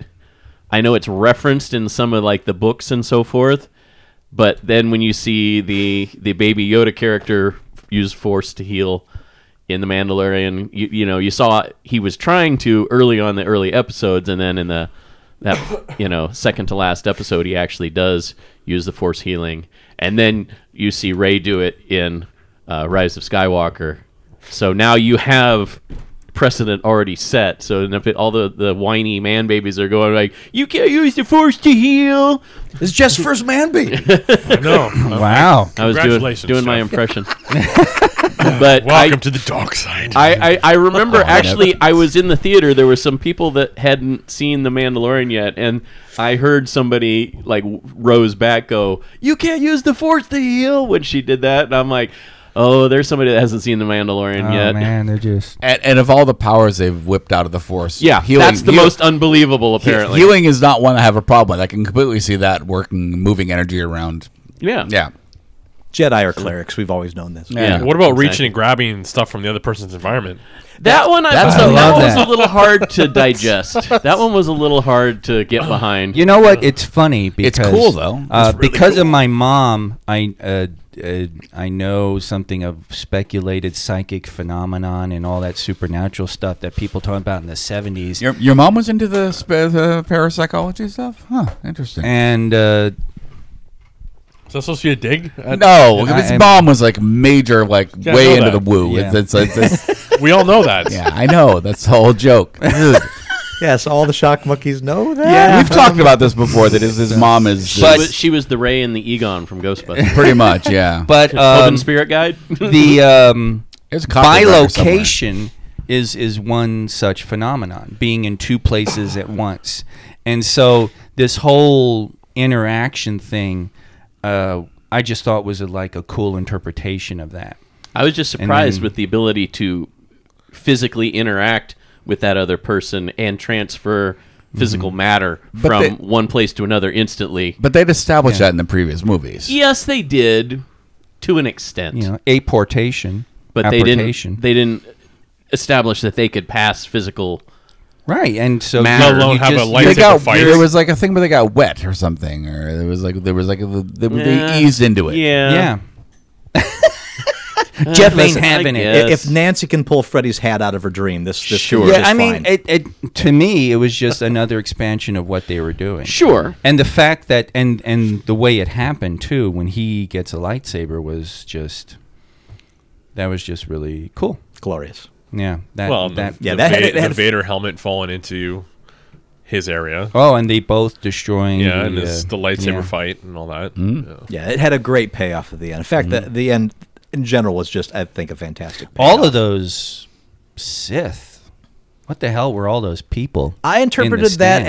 as Worshippers, I guess. they or were something. basically the spirits of Sith before him. The- Right. I- Oh, okay. When they established that I am all the Sith before me, and you are the, all the Jedi before you, I'm like, okay, these are the. That's exactly what I saw too. Is, is that you was mean an audience? Are you, are you of the talking about former the Sith. audience? Yes. No, Yeah. because apparently that's like Sith devotees. That's Yes. his. That's his minions. They're not actually Sith, Oh. but they're the people that help build all those Star Uh, okay, so Destroyers those are the and- guys that built the Star Tours. Yeah. That makes sense too. So yeah, that's okay. the bajillions upon bajillions of, of planet destroying star destroyers. Now that Yeah. Yeah. Yeah. that I will say is one criticism I definitely agree with.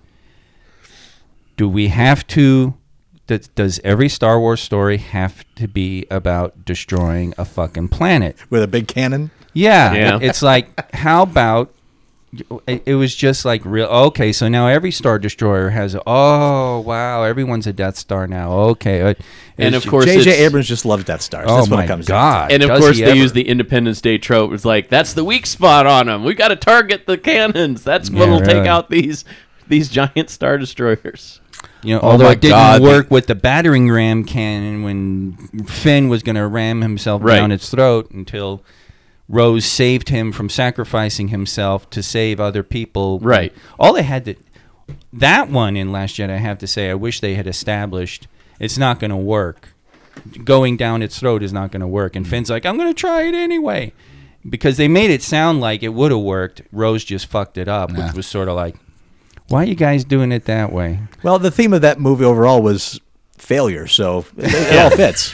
Uh, just what an just, image as just far like as- Empire was. Empire was a big failure. They failed at everything. I, I laughed out loud and and the- and it was just I was in heaven when they had the horseback riding down the uh the uh It's a hell of an image. It is, it really their, is. Jam their speeders. They're That not was- using speeders. You can't jam speeders with the Force or Imperial technology or anything. You- apparently, you can, but the Force Lightning, damn, that's an E EMP full through and through. Yeah, I know. They're freaking.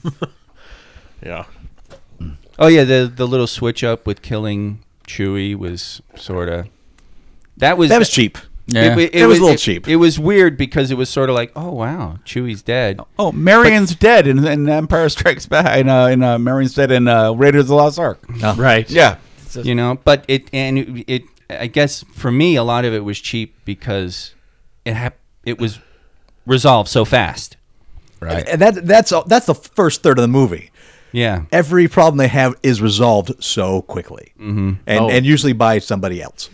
I do remember what I was going to say earlier. I one element of the film I do really like is the notion of your family history, their successes and failures do not have to define who you are as an individual. Mm-hmm. You know, a la Ray taking on the Skywalker name because it's the only family she's really known. Um, ben Solo rejecting his f- family line to embrace the dark side, but then coming back from that and not really trying to make an excuse for what he had done, but still trying to make a difference at the cost of his life, you know, upholding the, the ideals that his mother stood for Mm-hmm. And, and in the end. in fact, I I during the end of uh, Ben's arc, w- as he was in his redemption time, Right. I was going, oh, he's the Skywalker that they're talking about in the Rise of Right. Skywalker. That's the Skywalker blood that he is em- embracing versus this uh, Hmm. the, who he chose to be prior to this.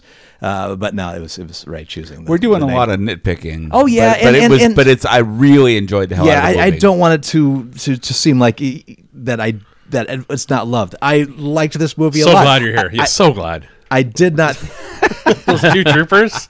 I did not think it was as good as Last Jedi. It's Oh, great Oh, that you're here. I, the Last Jedi had a lot more meat on its bones. i think so and it ha- I think it had a lot more say to theme. Its themes were stronger.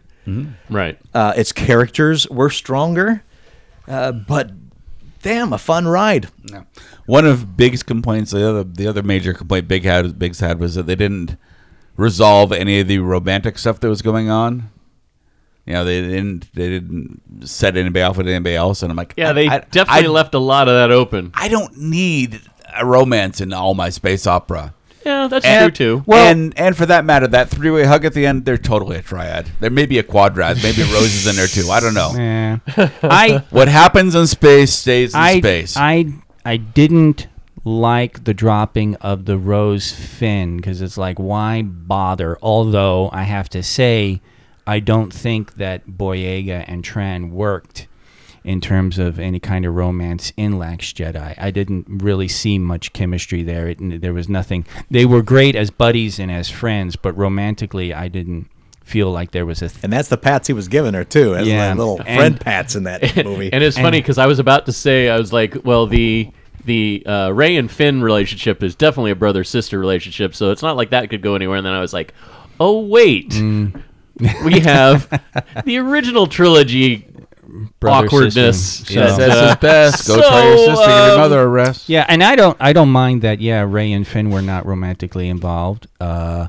but you know who has great fit chemistry? Goddamn Poe and, Finn and Poe. Finn, yeah, totally. Amazing chemistry. Not since Yes. not since the stage show falsettos had there been that much great chemistry between God, two yeah, gay there, characters. there were such a lot of great little lines between the two of them that were just so subtle. Like you know, It's like I can't do this without. Oh, I can't do this without. it's Like general, general, and and then go right back into the conversation. Like it just, the, you could definitely tell these guys have a lot of uh, respect for each other Mm-hmm. and you know need each other to you know go on that journey. Is he cheating? He's definitely cheating. He's cheating. He's cheating. um, I Yeah, they got get that. Those two guys actually have really good chemistry now. Yeah, I want to see them in more movies together. Yeah, absolutely. I do disagree with somebody that said that they thought that the the kiss between Ray and Kylo at the er, or, or sorry Ben says he it was back to being Ben at the very end seemed out of place, and I'm like. Not really, because it's not like that, that there was necessarily a romantic tension between the two of them but he just saved her life and they had just had this huge tense situation and it was almost kind of more like a tension release type kiss not a oh my god i love you because you just saved my life kind of kiss i just thought it it didn't feel like it was out of place because like a lot of people were complaining about that leaving the theater the first time i saw it so Like a lot of things in this movie, it's a lot of deciding not to decide. yeah Yeah. It's it's trying to ride the middle so you can interpret it however you want. yeah so i mean Because you're right, it wasn't overtly romantic, no and, and It- it, but yeah. if someone wants to interpret it that way, there's room for it. Well, I mean, it, it's and it's you know you had that line earlier in the film where she's like, "I did want to take your hand, but I wanted to take Ben's hand, not Kylo." So they were stick- really distinguishing that Stick there his finger in my mouth and rub it along my tongue. there are two different sides to his personality. You didn't get that part, Uh, Kay? I- Wow. well, I mean, he's a force ghost now, so you know. True. And we know that they can affect the world. Oh, Can yeah. Force Ghosts fuck? Yes. Okay, good. Of course, if they can catch a lightsaber, you can. They can saber a light. Well, didn't you see the end with Luke and Leia together? They're finally together. Yeah. Ah, okay. That, that's the You know, Kentucky part of uh, like uh, space. your friends, uh, uh, uh, Luke Skywalker, uh, um Well, if it- 15 second shot things. yeah, and if there's a bright center of the universe, then oh, oh, the uh, the, uh, the the uh, yes, the uh, the Jedi speaks. The Jedi speaks, Yes. and so Luke's like. So my sister's single now. So Leia's single now. Yeah. So, yeah. till death do you part. Right. This works now. This There works. you now? go. you know, or death gets us back together. Bow, chicka, Wait, bow, so Han's bow. not a Force ghost? Yes. there you go. There you go. Oh, Han can see us. All right. Yeah. I kind of want to see this whole thing done like Rocky Horror with the with the uh, Star Wars cast now, and and cast uh, Riff Riff and uh, Magenta as uh, Luke and Leia. Yeah, I agree. What, what, what's missing most from this movie is songs. All sorts of songs. I am Oh, interested put the to Bart see. away, Targo. damn it. I'm Put down the fascinated- tuba. I am fascinated to, to speculate at like where they would go forward with Star Wars movies after this because now that you have finished the Skywalker saga and Thank God. you have essentially wiped out all the remnants of what was the empire, where do they go from here? And now that you've gotten essentially rid of almost all of the original characters or or at least sidelined them to an extent, the last and you have- remnants of the original trilogy have Yeah. been swept away. you have all of these new What characters. about the merchandising? Where will we get revenue? from the new characters. People want new toys. Oh no, you're gonna Easy, see- Jeff. I, I'm looking forward to a trilogy of movies of Lando putting the moves on his daughter. but yeah, I I, Stays within theme. I would yeah. love to see where they're going to go forward from here. Easy, Jeff. And and the important The part of that First Sith ever. There you go. Oh, the important part of that puzzle is the Mandalorian. They've proved that they can tell friggin' stories without throwing in the Skywalker trilogy. Yeah. Well, they did that with with Rogue One for a lot of the film. They didn't have to Which- bring in the. People kind of hated and I loved. I I loved it because it showed that you don't necessarily have to have all of your heroes be the ones that drive the story moving forward. You could have, you know, the story of the everyday soldier that is there to do a job and are integral to the mission that is being performed by the prime characters that you see. Right. and, and those are the stories I want to see. I want to see these other stories that don't involve the main story now. Uh, although I do want to see the the Poe and Finn uh, open the bed and breakfast story too. I um, It's like the new Laurel and Hardy. Is that what you're trying to say? uh, what's his name? Nope. Yeah. uh, movie Bob for the Escapist Oh, okay. does this great thing on uh, two things. He does the Mandalorian, and then he does a comment on Star Wars. And his his Star Wars is part of his series, really that good, where he talks about you know an effect of a movie and just just how good it was. And he talks about the original Star Wars in its own context. He said, "I don't want to talk about it in essence and franchise." and two of the two of the really cool comments he had. One was that Star Wars was important, and a lot of people miss this in that coming out of the Vietnam era, coming out of that whole counterculture area and everything. Star Wars made war movies fun again, which is a really profound statement because he was like, "You, your your last rah rah war movie before Star Wars was really Green Berets, which a lot of people poo pooed because it was it was a quote unquote feel good war movie in the spirit of like World War II movies uh, about Vietnam, which was so controversial. And then for the next 10 years, almost 15 years, war movies got kind of grim and there was lots of moral judgment in it and, and ex, ex, exposure of what war movies were or, like. or weird gray areas like one Yeah. Mm-hmm. of my favorite movies um, um, kelly's heroes where where you, you've got Right. the war going on but you've also got other stuff going on in the background but Star Wars, by putting in the science fiction fan- facade, but nevertheless really riffing on World War II movies and uh, World War II combat, m- made war movies kind of cool again, kind of fun again. You can watch a war movie and sit there and yeah, these are the good guys. Go, go, go! Win, win, win! And it was it was uh, a really important point to bring up. And it's funny because I'm thinking of that comment while I'm thinking of people going ape shit about Last Jedi with the bomber run on the dreadnought, which was really funny because there are plenty of ways they could have. I mean, that the, the whole thing about the bombs on the dreadnought and everything was simply they all they needed was one fucking line of dialogue to explain how they worked. And Has no one seen how roller coasters work these days with magnets? well, that's the whole Yeah. thing. It, you know, the magnetic expulsion, or we are now in the gravitational field of the dreadnought, or something, anything. One single fucking line, and it totally would have neutralized everything. But he was talking about uh, a lot about buying into the universe and, and how things work, and it's really, it's really a very very good uh, video. Really that good Star Wars by Movie Bob on the Escapist channel. He also talks about Mandalorian and makes some great observations about Mandalorian. Um, Is this on the and- same show or a uh, separate? yeah, video? it's the Escapist, and he talks. Uh, separate that's not separate shows on the same channel okay. So yeah. a separate video, not the separate related video discussion. because he does these in like 10 15 minute splats he doesn't really push it hard um, and mandalorian he, uh, he actually is like sure mandalorian plays it safe but and then he goes into just how how he sees it as essentially very good for the franchise. And part of it, uh, Jeffrey was t- touching on, like introducing some force healing and also getting away from the, you know, showing that you can actually do something that isn't Skywalker and it can not just be successful like Rogue One, but can actually be very good and and something that appeals to a wide range of people and stuff. Um, he also, it's funny because he brings up something I hadn't really thought about. Mandalorian kind of plays on the whole Boba Fett coolness factor because really, the only thing about Boba Fett that everybody was like, "Oh, that's so cool," is his look yeah. and Mandalorian plays on that whole mystery thing, talking about Mandalorian not removing his helmet.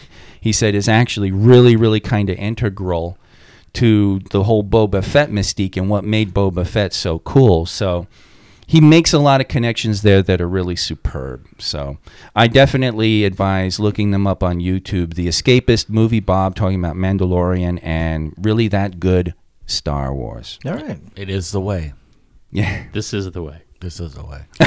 You're the way.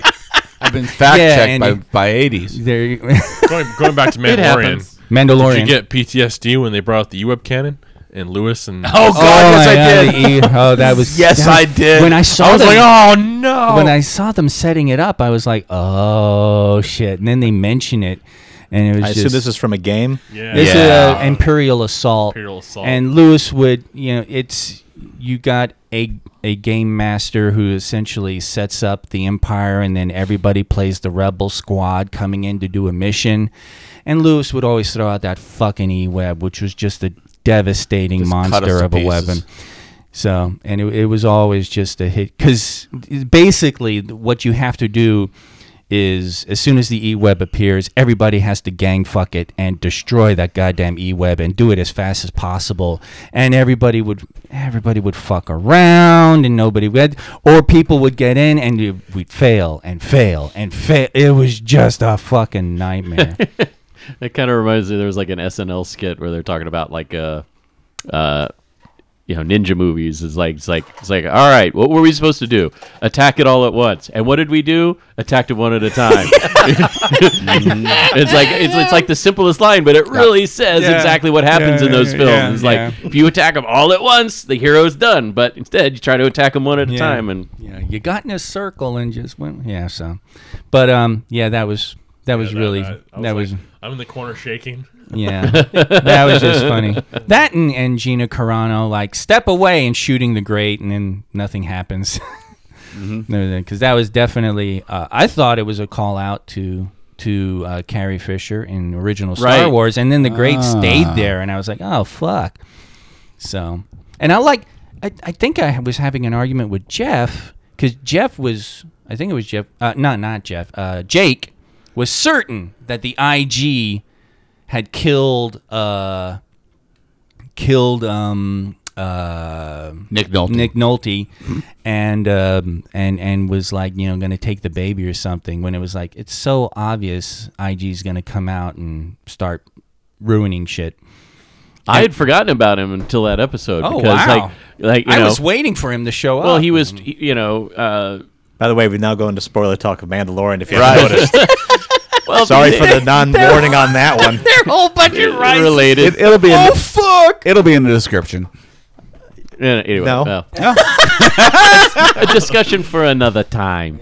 All right. So, but Anything else you want to say about the new Star Wars movie? I'm still torn. It was very entertaining, Just like though. Natalie and Bruglia. Still torn on, Huh? but yeah, still very entertaining film. I I'm, liked I'm it. not torn at all. I enjoyed I liked the hell out it. of it. I liked it. I'm I'm conflicted as to whether or not I liked Last Jedi better or not. But um, I definitely like this, and you know, like you said, Todd, uh, the last third is just crazy, and it. And you said nonstop. It is the most action-packed Star Wars movie. Mm. This fucker started and did not stop. that is Almost true. to a fault, Yeah. but you you can't say you just didn't get your goddamn money's worth. Yeah. my word. Yeah. Well, what did you think? Write to us. Comments at uglycowshow.com or show it, throw it on Shock Monkey's Lair. And until next year, I am Master Torgo. 80s Jeff. Force K. Punching a bag of Yoda fa- uh, fact checked Andy. Okay. Can't Wow. believe Matt. That almost uh, didn't work. Yeah, it almost turned into a whole nother thing. yeah. I'll talk to you next year. Geek. You wanna wanna join me for a night of punching Punch- a bag of Yoda, sweetie? if you know what I mean. Yeah.